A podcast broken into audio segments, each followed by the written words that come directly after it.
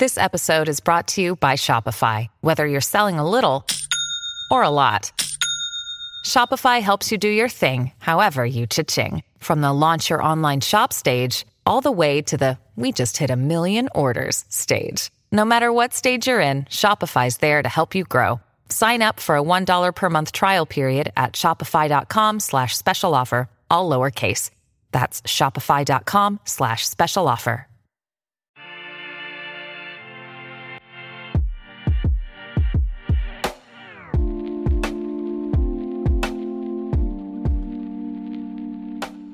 Hello, friends, and welcome to another episode of REVcovery, a podcast about leaving ministry, thinking about leading ministry, curious about ministry, and maybe you just uh, accidentally spelled rev- recovery wrong. And so you're here. We're glad that you're here.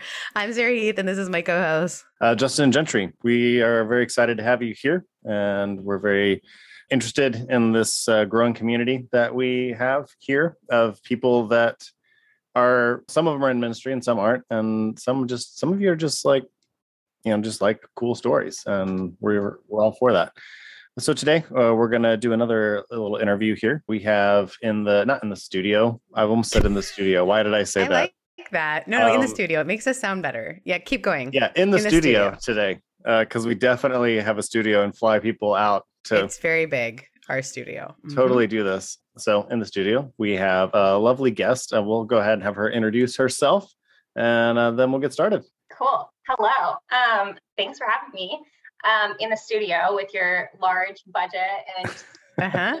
expensive microphones. You Um, get my us. name's Bailey Brawner. My pronouns are she, her. Um, I am an ex pastor in the United Methodist Church. Um, I live in California with my fiance and our four animals, which is 16 pods, if you're curious. So we're well outnumbered. And yeah, I'm just excited to be here. We'll see what I don't know what to do when I don't have a label. So Yeah, you have many labels. This is really exciting for me, Bailey. Uh, and I, we worked adjacent to each other, and I just have loved your work. I love seeing what you do, even from the things that you create on TikTok and put out there for folks. It is so fun for me. And also, just we both left around the same time, causing a literal committee to form. Oh, lovely, nice. Yeah.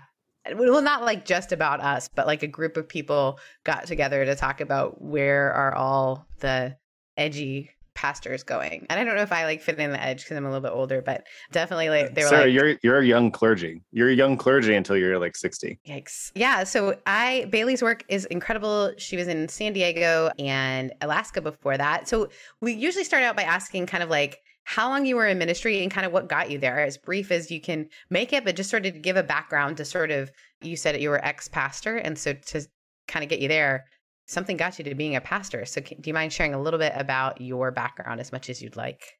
Yeah, I could leave it at I'm an Enneagram 3 and grew up in the church. And I'll give you some more detail. So basically, I grew up in the church, in the United Methodist Church. My parents like helped out with Sunday school and did the volunteer stuff. And so I was always at the church and I needed a leadership role to like combat my social anxiety and just like need to perform. And so from the time I could read, I was like four years old, standing at the pulpit reading scripture. And so I've been like a professional Christian in some capacity, like my entire life, and don't know how to function without that role. So, in like paid and unpaid capacities, I've been in the church for 20 something years.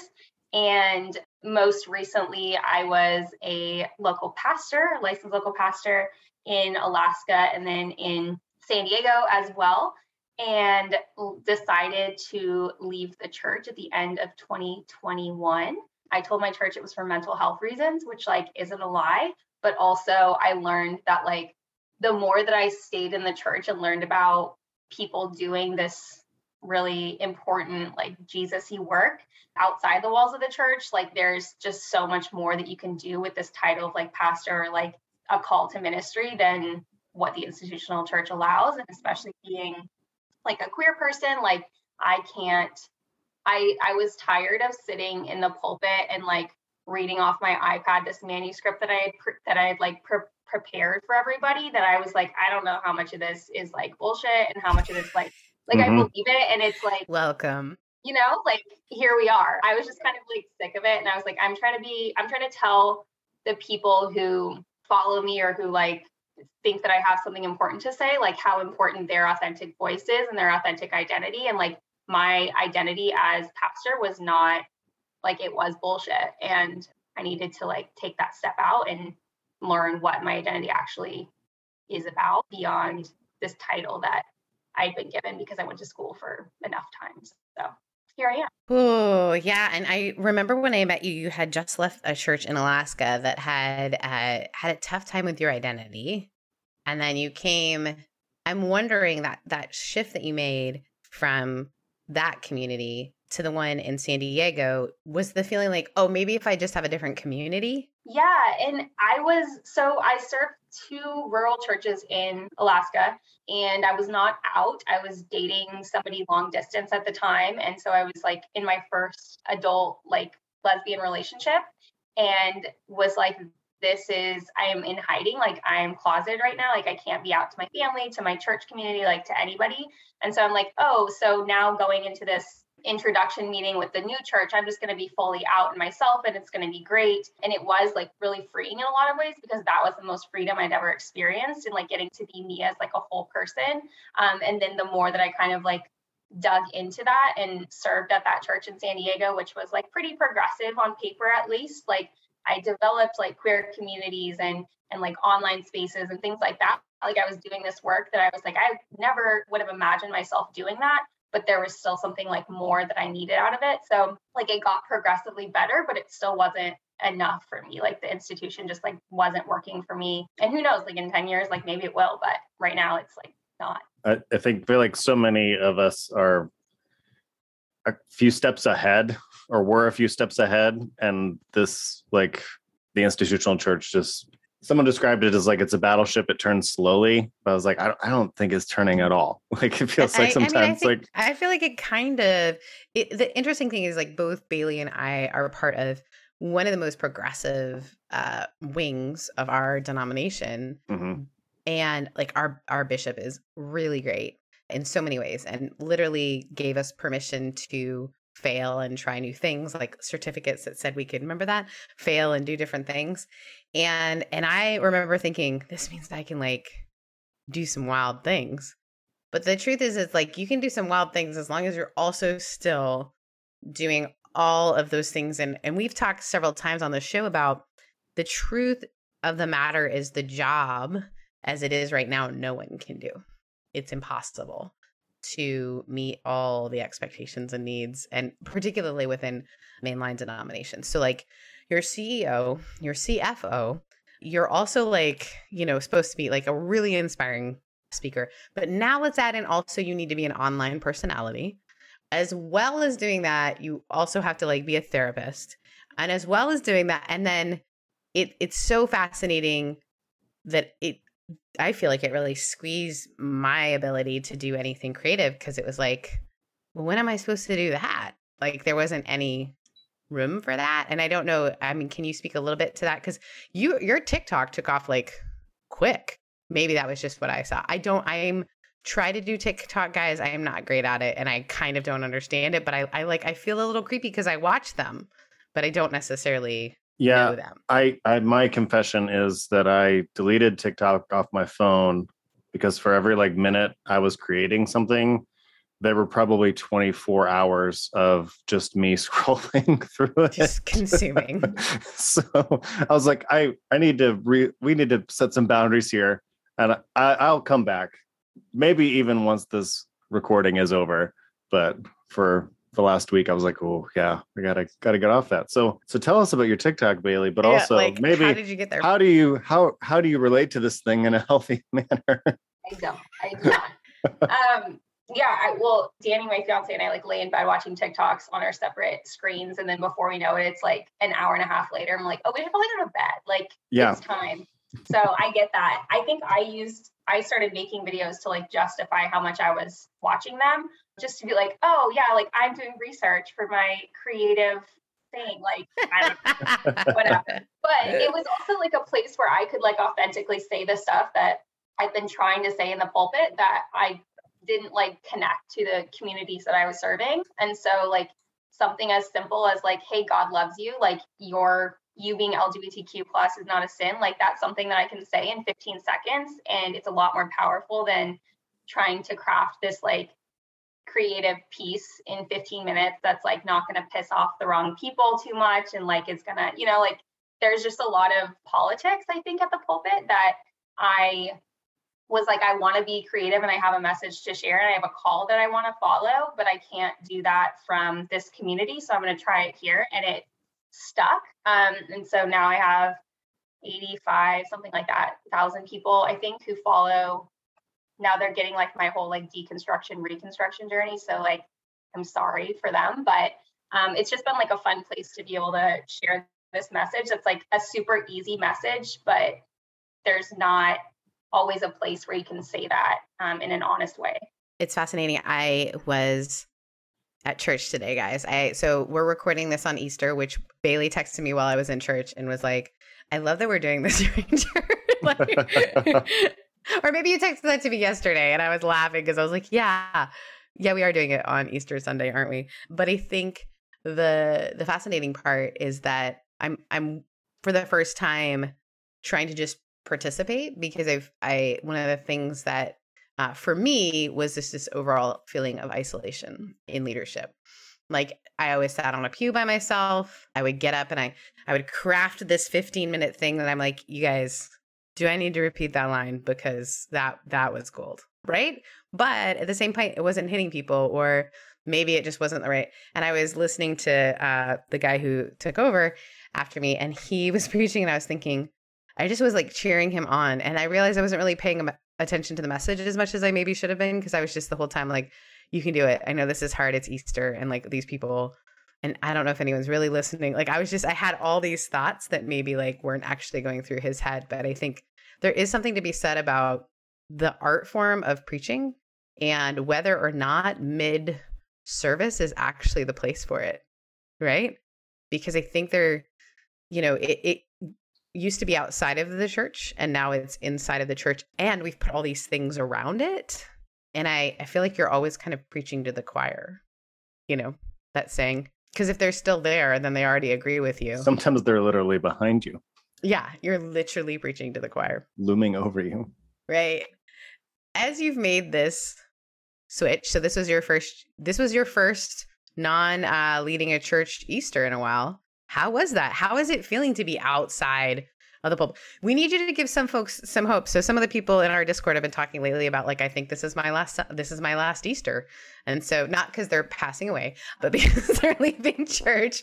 Because uh, we're finding there is a is a pipeline between being really committed to ministry. And actually, we had Phil Drysdale on a couple of weeks ago, and he gave us the t- statistics around it. But uh, people who are very committed uh, and then deconstructing. And so it is sort of a, a pipeline in some ways. So, how has it felt to make this shift for you?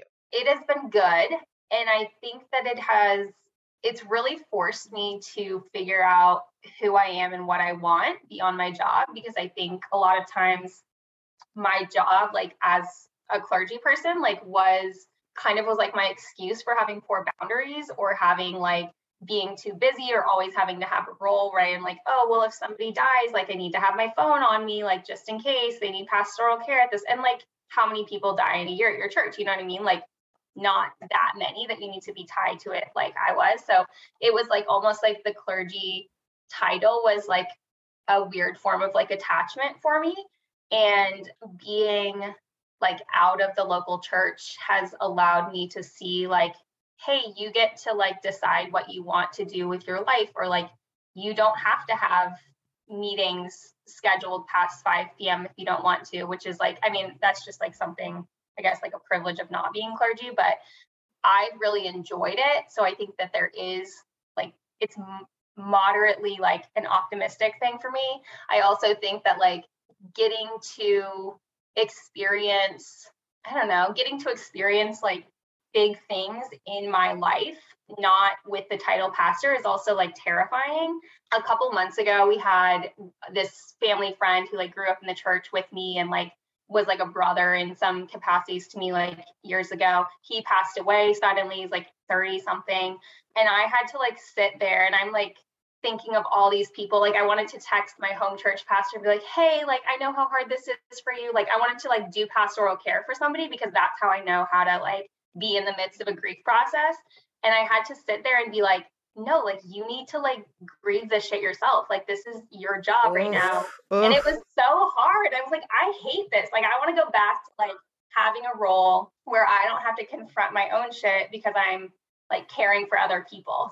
So like that was kind of my first aha moment that I realized like, oh no, you like have to work through this. Like just getting that job title off your plate like isn't gonna solve the things that were that really happened because of this role that you were for so many years. Bailey, I just need you to stop. You are reading the mail. The whole idea of like as a as a 3 we bypass our feelings, right? Like if we can just like get to the like okay, but I'm going to like let me let me be efficient here. Let me be useful. I think the word is useful. I want to be useful in this moment.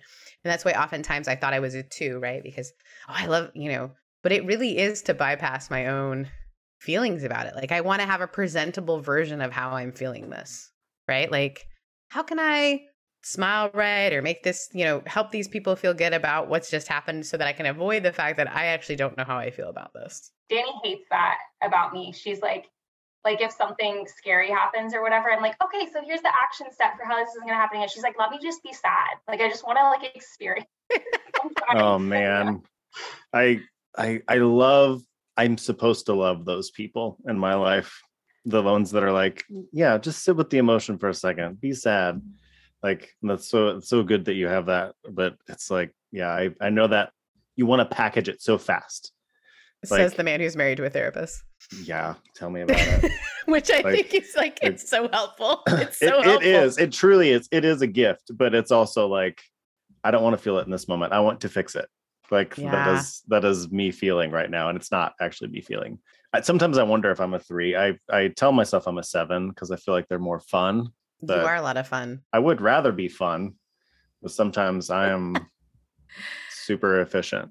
I think what you brought up is really helpful in the idea of like I was a three in a church, so I thought that meant I needed to be the pastor. Right? Like I think and if you don't know much about the Enneagram cult, go ahead, look it up.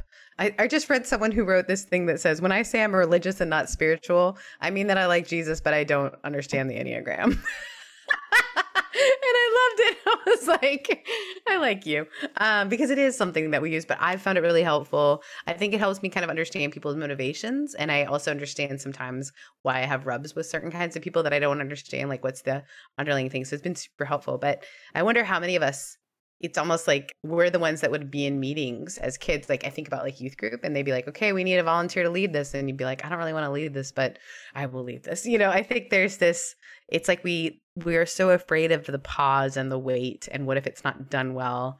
And it's not necessarily that we have the confidence that we're going to be the one to do it best, but we're also just sort of, I don't know, it's almost like a controlling thing. But I wonder how many, I just wonder how many Enneagram threes are pastors. I feel like it's got to be a lot.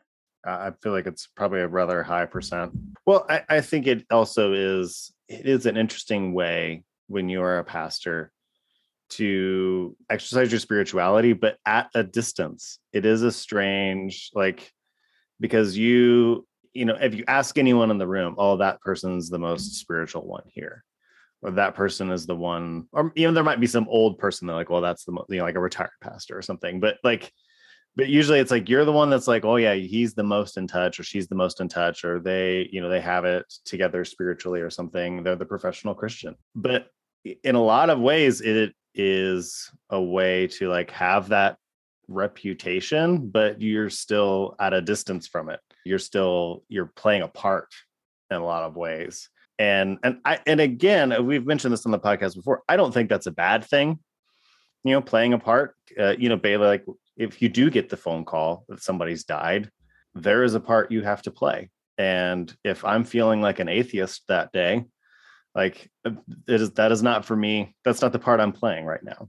Like I am I am the Christian pastor to this person organizing this funeral. After however many years of that though, I think a lot of us do start to deconstruct because you realize that this this my spirituality was always this mask maybe yeah. Always this thing I practiced at a distance. So, like, I guess now that you're out and you can maybe assess some of that like what is what is the stuff that you found out maybe is still real or still speaks and what is stuff that's like mm, i'm done uh, goodbye um, I'm still learning. I haven't like fully confronted it yet, but I do know that the church, like the institutional church, was for sure a way for me to practice spirituality like from a comfort zone and not really.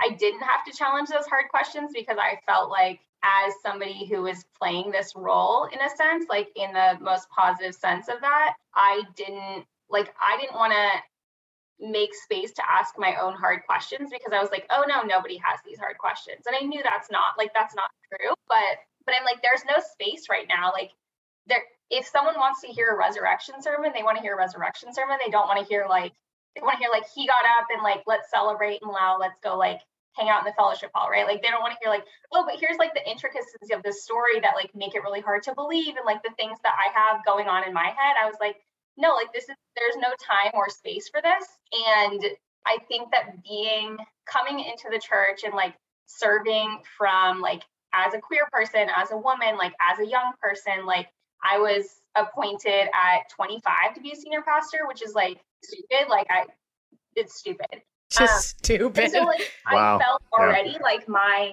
physical presence was like challenging the status quo enough. And I was like, I don't want to make, I'm already this like blaring red light of like, watch out for this person. And so, like, the more hard questions that I asked, like, I didn't want it, want like me as a person to be like the focal point of the congregation or like the local church or the appointment or whatever.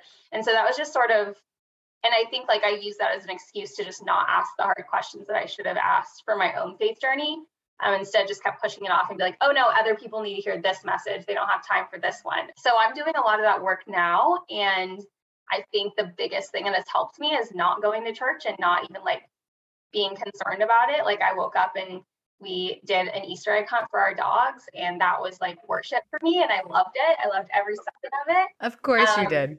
Of course yeah, you did. So good. Oakley picked it up in like two seconds. He like knew he needed to bite the plastic egg and then drop it, and then he got the treat inside. Like the best. So yeah, like examining worship as like a spiritual practice and not as this obligatory like 10 a.m. on Sunday morning thing that I have to do. Like that's been the most freeing thing I think for me and the thing that's taught me the most about myself in relation to whatever is bigger than myself. I don't know, but it's scary. It's really scary. Oh, it's it's exactly what you're saying. And we joke around, but like facing your own beliefs is one of the biggest fears that I think people who have worn the cloak in some ways of of this role, right? Like and yet once you start to do that, like sort of actually looking at what you're talking about and saying it's like I can't un- undo that. And I think about all the folks who, you know, are, are trying really hard to figure out both what they believe but also their paycheck is tied to it and and it's this really painful process that we don't want to like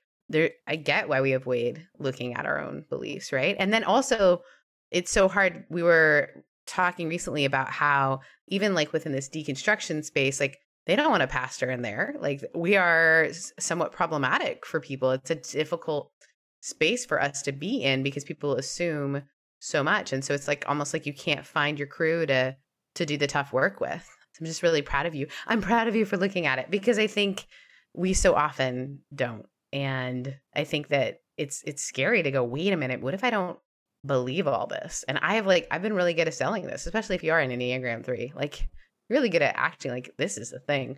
I have to ask, taking a bit of a turn, you what career field did you end up in? And is that one that you feel like because that's the thing a lot of people ask is like, what do I do if I no longer pastoring? And what is it like to have a career that might be separate from your vocation? Unless you feel like your career is your vocation. No, um, I don't. But I'm working in. Um, I'm trying to think of. I work. I'm an, in account management, so I work like a boring nine to five office job, and I love it. It's so fun, and I just like sit and edit documents and like communicate with facilities all day, and it's like the best. Like I love it. I didn't yeah i i think what's what's been really interesting for me is like kind of on what we were talking about before but also related to this is like so much of my career was tied like I felt selfish in a way from stepping away from it because I knew that I was affecting all the people who had supported me and who had said like, oh, this person is called and like interviewed me and like affirmed my gifts and all these all these people that are like intimately connected to my call story in some capacity. Like I felt like I was letting them down in a sense. Like I think that one of my close family members, like when I when I told them that I was gonna quit the church, was like was like, oh man, like I just think like it's like they were sad and they were grieving it. And and I felt I was like, this is not my responsibility, but like also I feel this responsibility to like live up to this big dream that this person had for my life. And so when it relates to like what I'm doing now and like what I see as like a forever job or whatever, like I'm learning that ministry is like very unique in the sense that like you study for your entire up until you start pastoring and like beyond it for this like one very very specific like niche thing and then you stay there like as long as they'll have you and that's not like the idea of career changes or like moving to a different side of the same field like that's not really a thing and so this i'm in this job now where there's like so much upward growth opportunity and that's super exciting for me because the Enneagram 3 in me is like, oh, there's a challenge. Like, here's what I need to do to succeed and like get to this next level. And that's a challenge that I didn't get in the local church because it was like, oh, you're a pastor and then you like retire. Like, that's what you do, you know? And there's different like intricacies in that. But for the most part, it's like you do the same thing for a long time. And that's kind of it because you have this very specific like skill set and so yeah now being in this field where i'm like oh i can stay in this for a year and like it or not and then move to a different company or whatever like in three years like it doesn't matter and i think that's really i don't know it's so fun for me and i really like the idea of like not being stuck in this one specific box yeah and being like given permission i guess to move around to do that Really cool. I love that. I love that because I think that's the people's. I think big fear is like I'm not going to know what to do when I'm not in charge. Like I don't, I'm not going to know.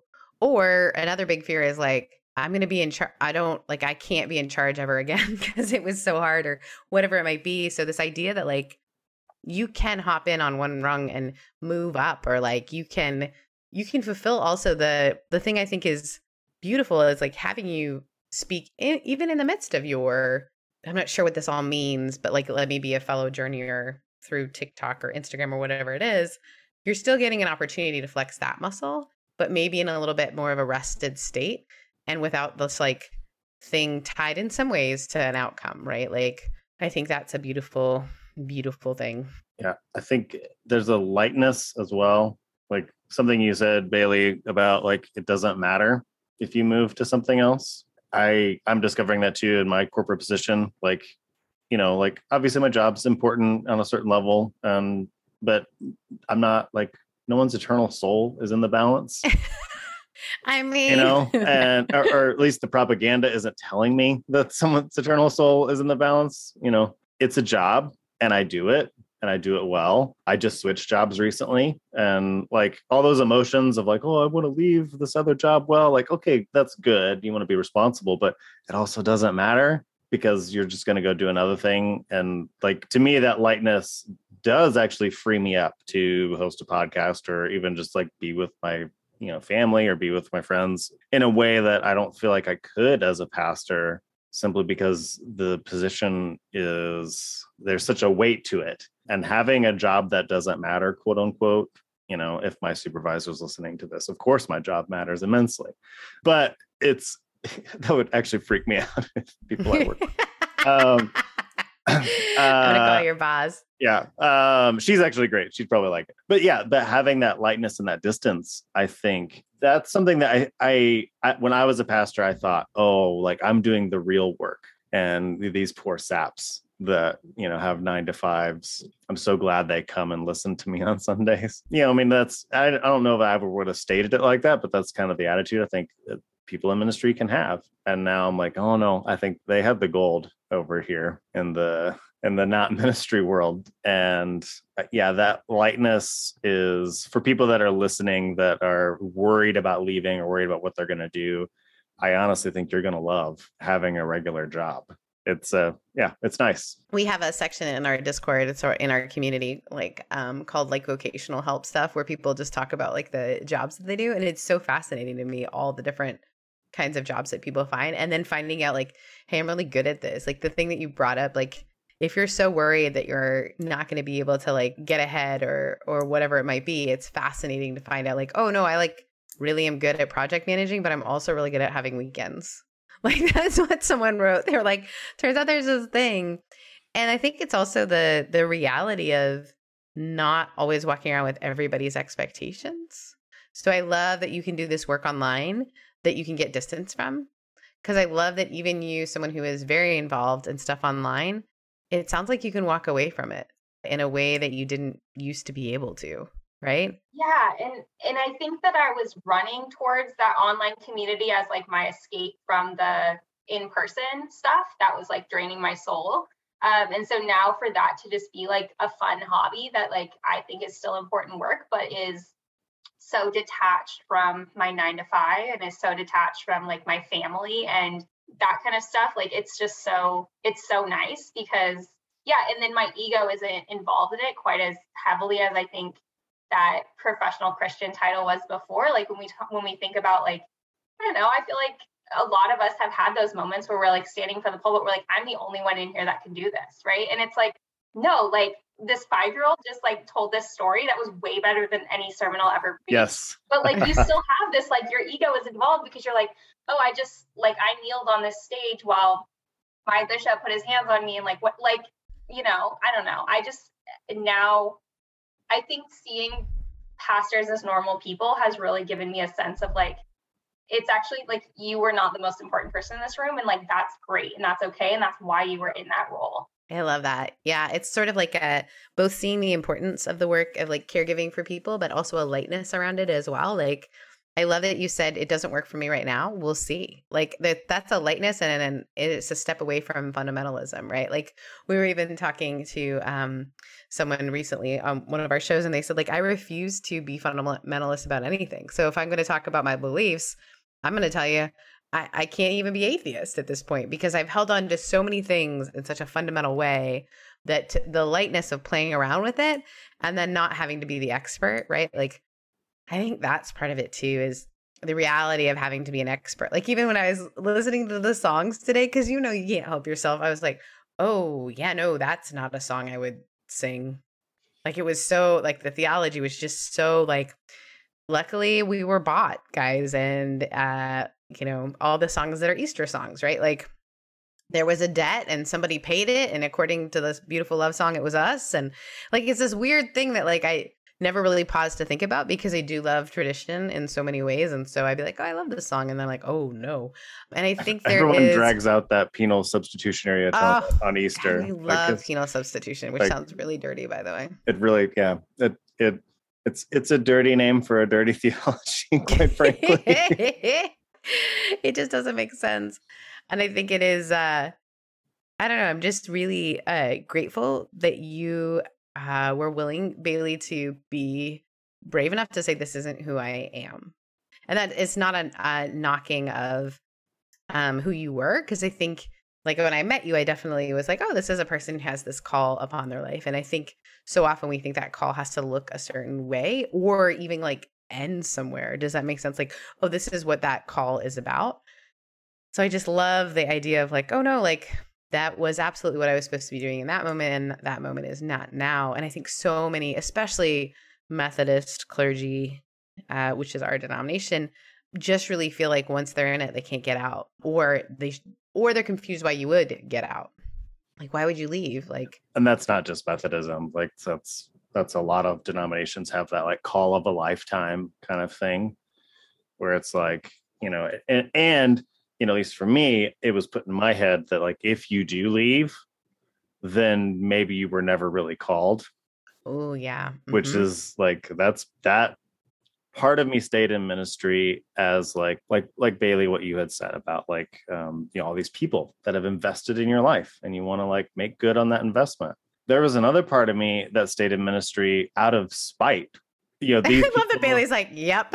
yeah, like, but like the, the, I'll these, show you. This other group of people thinks I can't do it, or or they think that uh, I'm out, or if I give up, then I'm proving that I wasn't really called.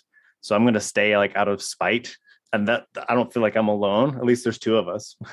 We're like, oh yeah, I stayed out of spite for a little bit, and so yeah, there is this pressure to stay in, and and it's it's not a, it's not good I don't think I've ever told you this, uh, Justin, but I interviewed Susan Stabile for my uh, personal podcast that I did, like my very first podcast I did, where I was challenging myself about like whether I wanted to stay in ministry. It was called Sonderless. I got in a lot of trouble for it. And it was like, honestly, like about doing a year where I just said yes to all these challenges that different experts gave me to try to figure out whether I wanted to stay in ministry or not, or like, how could I fall in love with my life again?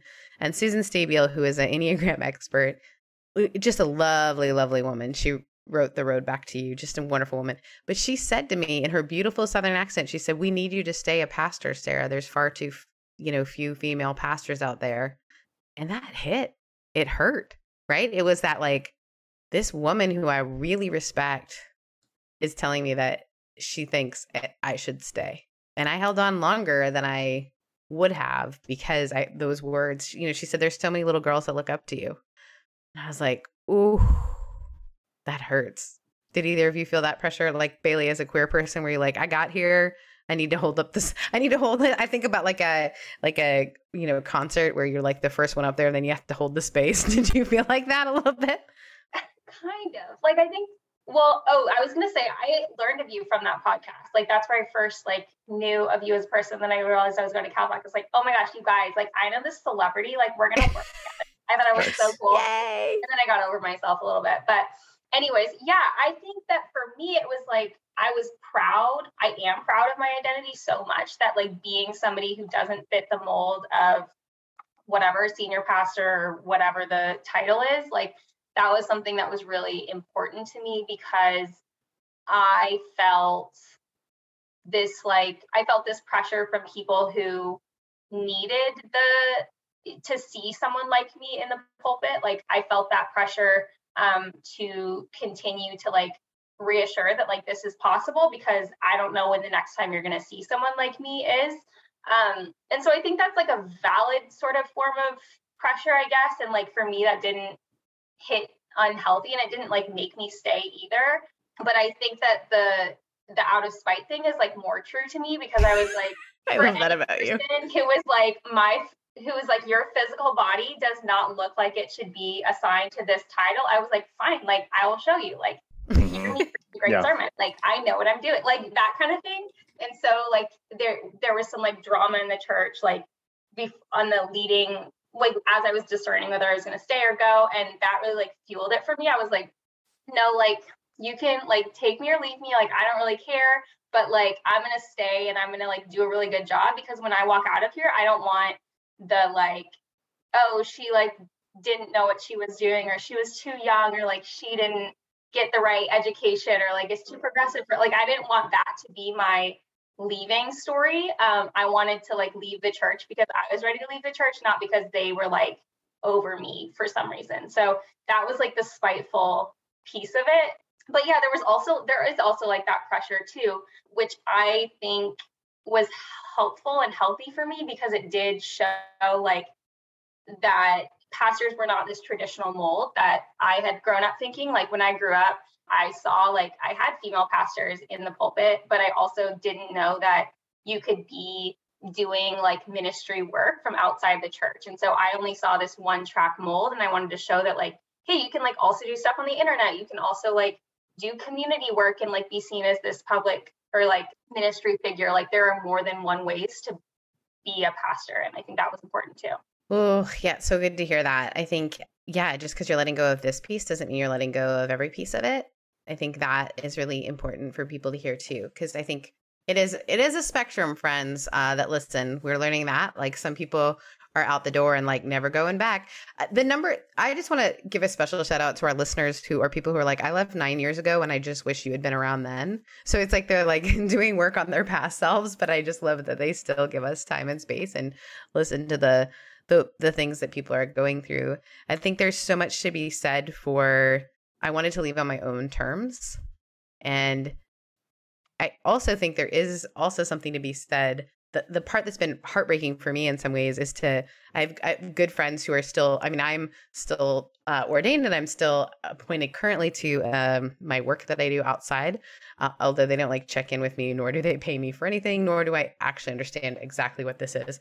But I so I have good friends who are still clergy uh, within our conference and they've told me countless stories of bosses or or folks just really like throwing me under a bus during a meeting and it has been like oh she left because she couldn't handle she or she wasn't a good administrator. And literally someone stopped them and was like hey like she rebuilt a church that was going to close. So I, i'd love to understand how you don't she's zero staff. I would love to understand how you think that means she's not a good administrator like i would just love and like several friends have told me that they've had that experience of someone in a meeting being like oh she just didn't have the chops or whatever.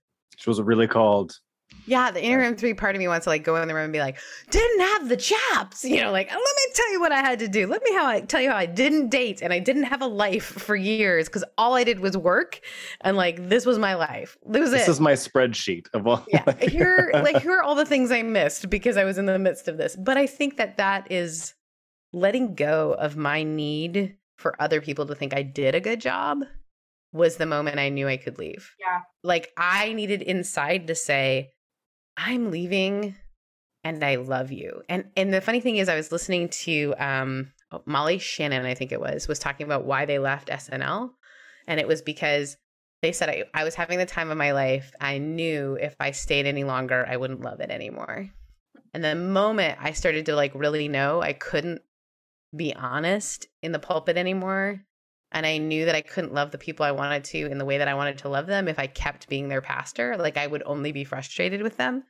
I knew like I had to walk away, but I had to walk away from also what people thought about me because that's like that's the Enneagram shadow, right? 3 is like we really care what people think about us. And so I think there is something on the other side to be like, "Oh, people people are still going to talk about you even if you like did your best." And and then you have to just kind of let go of that and go, "All right, that is what it is."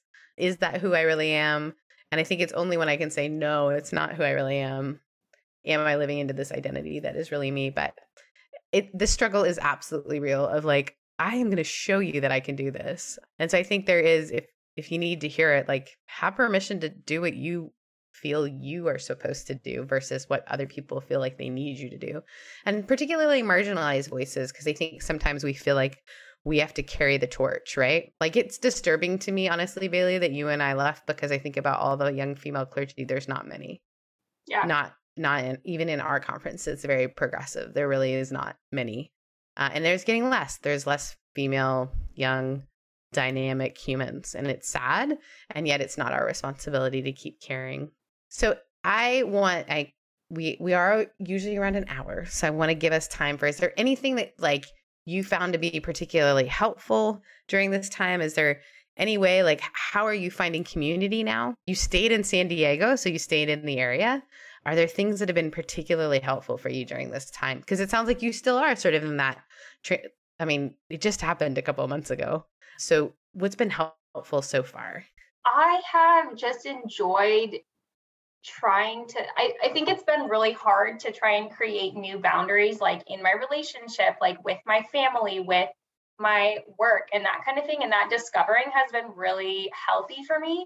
And so learning like oh i'm allowed to ask for if i don't have anything to do sunday morning like i'm allowed to ask for like some time alone by myself on the couch while my fiance is in the other room. Like i'm allowed to do that and that's okay and i don't have to be I don't have to justify why I need my alone time or time to like explore, do my own thing, which is a new sort of development. What else has been helpful for me? I'm not sure. I think or even like finding community because I I think one of the things that I found so fascinating is just that you know we are in spaces particularly in, in very differently for us because we get appointed to certain areas so we end up in spaces that aren't necessarily our home and the same was true for justin he moved for a job and so finding community is often like where I'm not Pastor Sarah. Have you found spaces where you are you're not Pastor Bailey? And and then what spaces have been helpful for you? Well, I think that the biggest gift for me has been a sense of isolation after leaving because I realized that my community was directly tied to the job that I do. And people didn't know me because they knew me from the title that I had. And so now, like, even just getting to work in a, um, I work in a company with like a lot of young people. And so just even getting to like teams people, like, hey, how was your weekend? And for them to like be like, oh, this is my coworker. Like, they want, you know, they're not judging me based on my like spiritual goodness or whatever. Like, it's so nice. We also just bought a house in San Marcos that's being built right now. And so that's something also like the even just the location being somewhere that is not within like a 10 mile radius of the church is like a sense of freedom and joy for me because I'm like, oh, it doesn't actually matter where I live. Like, because I don't have to, because I have healthier boundaries now and don't have to like go in the middle of the night and like be there if a pipe bursts. Like that's not my job anymore. So those sorts of things have been really cool and important. And even just like in my relationship, like getting to not have to be so not have to be so like theological and like all aspects of my life has been really cool. I had a moment the other day where Danny was like had something where she called it a God moment, and I was like, "Ew, what are you talking about?" Like, and I just, that fun thing because she's like a recovering Catholic and I'm ex clergy. And so, like, to not be the most spiritual person in the room, like, I loved it. I was like, this is great. Like, what are you talking about? God moment. Like, who are you? So, I've had a lot of those moments. And I think it's just like renegotiating my boundaries with myself and like with the world and getting to have power over those again, um, which I haven't had in a long time. Yeah, it is fascinating. I mean, for those of you who aren't clergy, like, imagine not only like you know your boss like kind of has say over a certain part of your life like our entire lives were in some ways available for people to question you know from our morality to what we did with money to where we live to you know one of our former bishops is up on charges right now and you know for all kinds of different things and i just keep thinking like whoa like every part of their life is under scrutiny now and what now they did do some uh, not great things with finances, but I just find it so fascinating because I don't think there. I keep trying to think: is there a, uh, is there another career where that's true? And I just can't think. Like even to your spirituality, and are you spiritual enough? Like what are my boundaries? And and just I feel like it's such a time of self discovery for you. So I can't wait to meet Bailey down the road because I feel like you're like like you you chose all the major stressors. Can I just point out you got engaged, you bought a house, you switched your job, you got new children because Danny brought kids into the pets into the uh, equation. I mean, you've had all the life stressors, so I'm not surprised that you're just trying to figure out what does the new Bailey think. Yeah, what kind of friends do I want? You know, I and love like that. what can friends like? Even the concept, I kind of feel like like in the queer community we talk about like second adolescence where like you didn't get to experience these things when you were the age that normally people do experience it and so you're doing it later in life and i feel that sense of that with like this like almost transactional nature of relationships that i grew up expecting and like assuming of people and now i'm sitting here being like what do i want from my friends and what can i offer to them? Because i can't offer them like like i'm not their pastor so i can't offer them that and so what is it that like i give to a relationship and that i can receive from relationships? And that's something that like if you're if you're in the you know in a space for a long time where people expect more from you than you expect from them like that's something that i've never thought that i would have to renegotiate but i'm sitting here being like hey what's important in a friend to me? Which is like like there's probably a children's book out there that like talks about that that i need to pick up so it's fun. Well it was fun because i i had an experience in september where i was just taking up too much space in some of my friendships and that wasn't what they were used to at all with me. And I was also very frustrated by anyone who wanted me to organize anything. Like it was a very, I wouldn't say it was a second adolescence, but it was like I was so burnt out from being what I called the cruise director that I could not be the person who planned where we were going to eat. And it might sound like the smallest thing, uh, but it was like I realized how many times in my life that has been my role. Like I'm the I'm the social director. Like I'm going to make, but then I spend the whole evening making sure everyone in the room is having the appropriate amount of fun and getting the thing I think they're going to get out of it and meeting the person I think they should meet because this could be life changing, like all this very strange transactional stuff. So, in the midst of that, and then in September, went through some crisis uh, just because my life was changing so much. And I was taking up a lot of space, and I had two friends who were going through a lot. And they got really angry with me. And it was so funny because what we realized is I used to be over here where my friendships were all one sided. I had to keep a lot of me hidden. And all of a sudden, I, it was like I almost, like you said, like a like a teenager who can't hear what's going on with other people's lives. I was so self involved, and I was like, guys, I'm just learning how to renegate. And they all laughed. They're like, yeah, yeah, yeah, obviously, like, but we're just like, like, of course, like it's us. We're gonna be friends forever. Because I thought it was like friend ending because I wasn't used to being able to disappoint people and them still show up. Because if I disappointed people within a church setting, they went somewhere else. And then they told everyone how disappointing I was, which is like the worst thing for me. And so, this idea that like I could kind of be a shitty friend and my friends would be like, yeah, great. We've all been shitty friends. Do you remember when so and so was going through the breakup and like all of us had to hear about them constantly? Like, come on. Like, this is, but to know that and to know that that's what real friendship looks like, I think that's an exciting thing that we don't always attribute to changing out a job where you're not worried like are you never going to come to church again because you think poorly of me? Actually i had that uh, experience today. I went out to lunch with a bunch of people from church because the pastor that's the pastor there now is super fine with me being around. So i went out to lunch with a bunch of people and i needed to go because i wanted to hang out with my other friend who i was hiding easter eggs for their kids and i just got up and left and i was like i don't care. Like i'm not going to be the last person here and making sure everyone's to be the last i just person. was like bye guys. And i didn't say goodbye to everyone. I didn't walk around the table and hug every person and like make them all feel like i, I didn't. I was just like see ya. And then i literally walked out and i was like this feels weird but it's going to start feeling less weird. Like you give yourself space and time and i don't have to like dictate whether that was good or not you know? Yeah. And you're not under a microscope with the kind of language you use. Like it's it's like, oh, she used a term that I wouldn't have used, or like, oh, that hurt my feelings. But it's not like, oh, I'm gonna pull my membership card. Like it's not, it's not that big of a deal. I think about like I'm learning how to fight fair and also like fight honest in my relationships. And like when I argue with someone or disagree with someone, I'm so used to being like, how many therapy and pastoral care terms can I pull out to stick in here because I'm trying to rationalize the situation and like be the person who solves things because I'm supposed to be the calm, non anxious person. And I'm like learning how to be angry and like show that in my arguments. And it's so weird and fascinating. And I feel like every part of me is like, you're being so immature. And I'm like, oh no, I'm being like a full human. And it's kind of nice. And no one's going to like resent me for this at the end of the day because they've also been a full human, like you were saying. Mm-hmm. Yeah. yeah. Yeah, I think everything you're saying is so hard because it's like, yep, there it is. That that idea that I could like like any anger feels like too much anger right? And then learning like you're not actually doing anyone a favor by not knowing when you're angry because for me i just don't know when i'm angry Same. right? And so it just boils up into disappointment and like that's not great.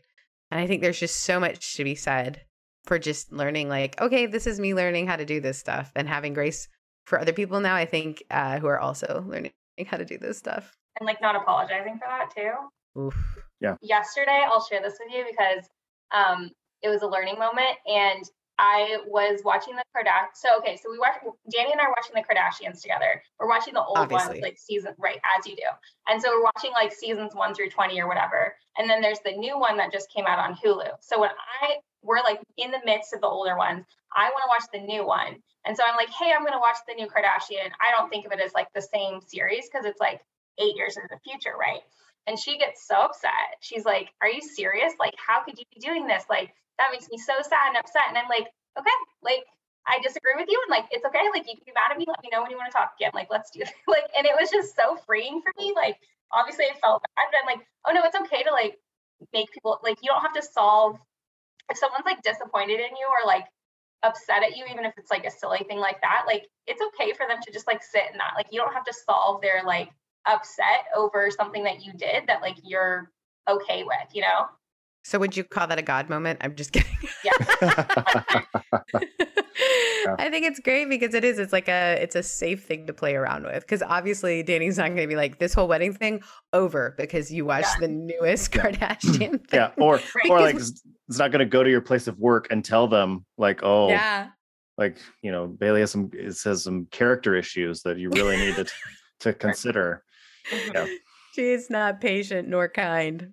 I have had I have had as someone who did not go to our church threaten me with going to our church's board because they did not think I was Christian enough or whatever. I was renting their house and I asked them to do something that a landlord should do. So it's like, no, I, I told them, I was like, just fine, go. Like, I good, like, go with God, enjoy that, you know. um, but go talk to my board. But it's, yeah, having like having regular relational silos are, is actually not a bad thing. like, I think that's the, there you go. We've gotten to it there, right? Like, it's weird that there is like every part of your life bleeds into every other part of your life and it, and not learning to have silos and learning to not have to include everybody in every part of your life is is an interesting and difficult thing to learn how to negotiate. Like this does not bleed into this. Like you said, I work 9 to 5. There we go. And now the other stuff I do is for fun. I love that. Thank you so much for joining us and for being willing. I know like you're fresh out the gate. You've got so much going on. So for you to like take time, it just means so much to us. I just respect the hell out of you. I think you're incredible. And I'm so glad you're in the world saying whatever it is you want to say and even ruining Kardashian things. It's great. And so thank you also to everyone for listening to another episode of REVcovery. We will, of course, love to see you in the Discord. You can do that through joining our Patreon and stick around for the ending poem. Thank you both. Oh my gosh, you are yeah, so welcome.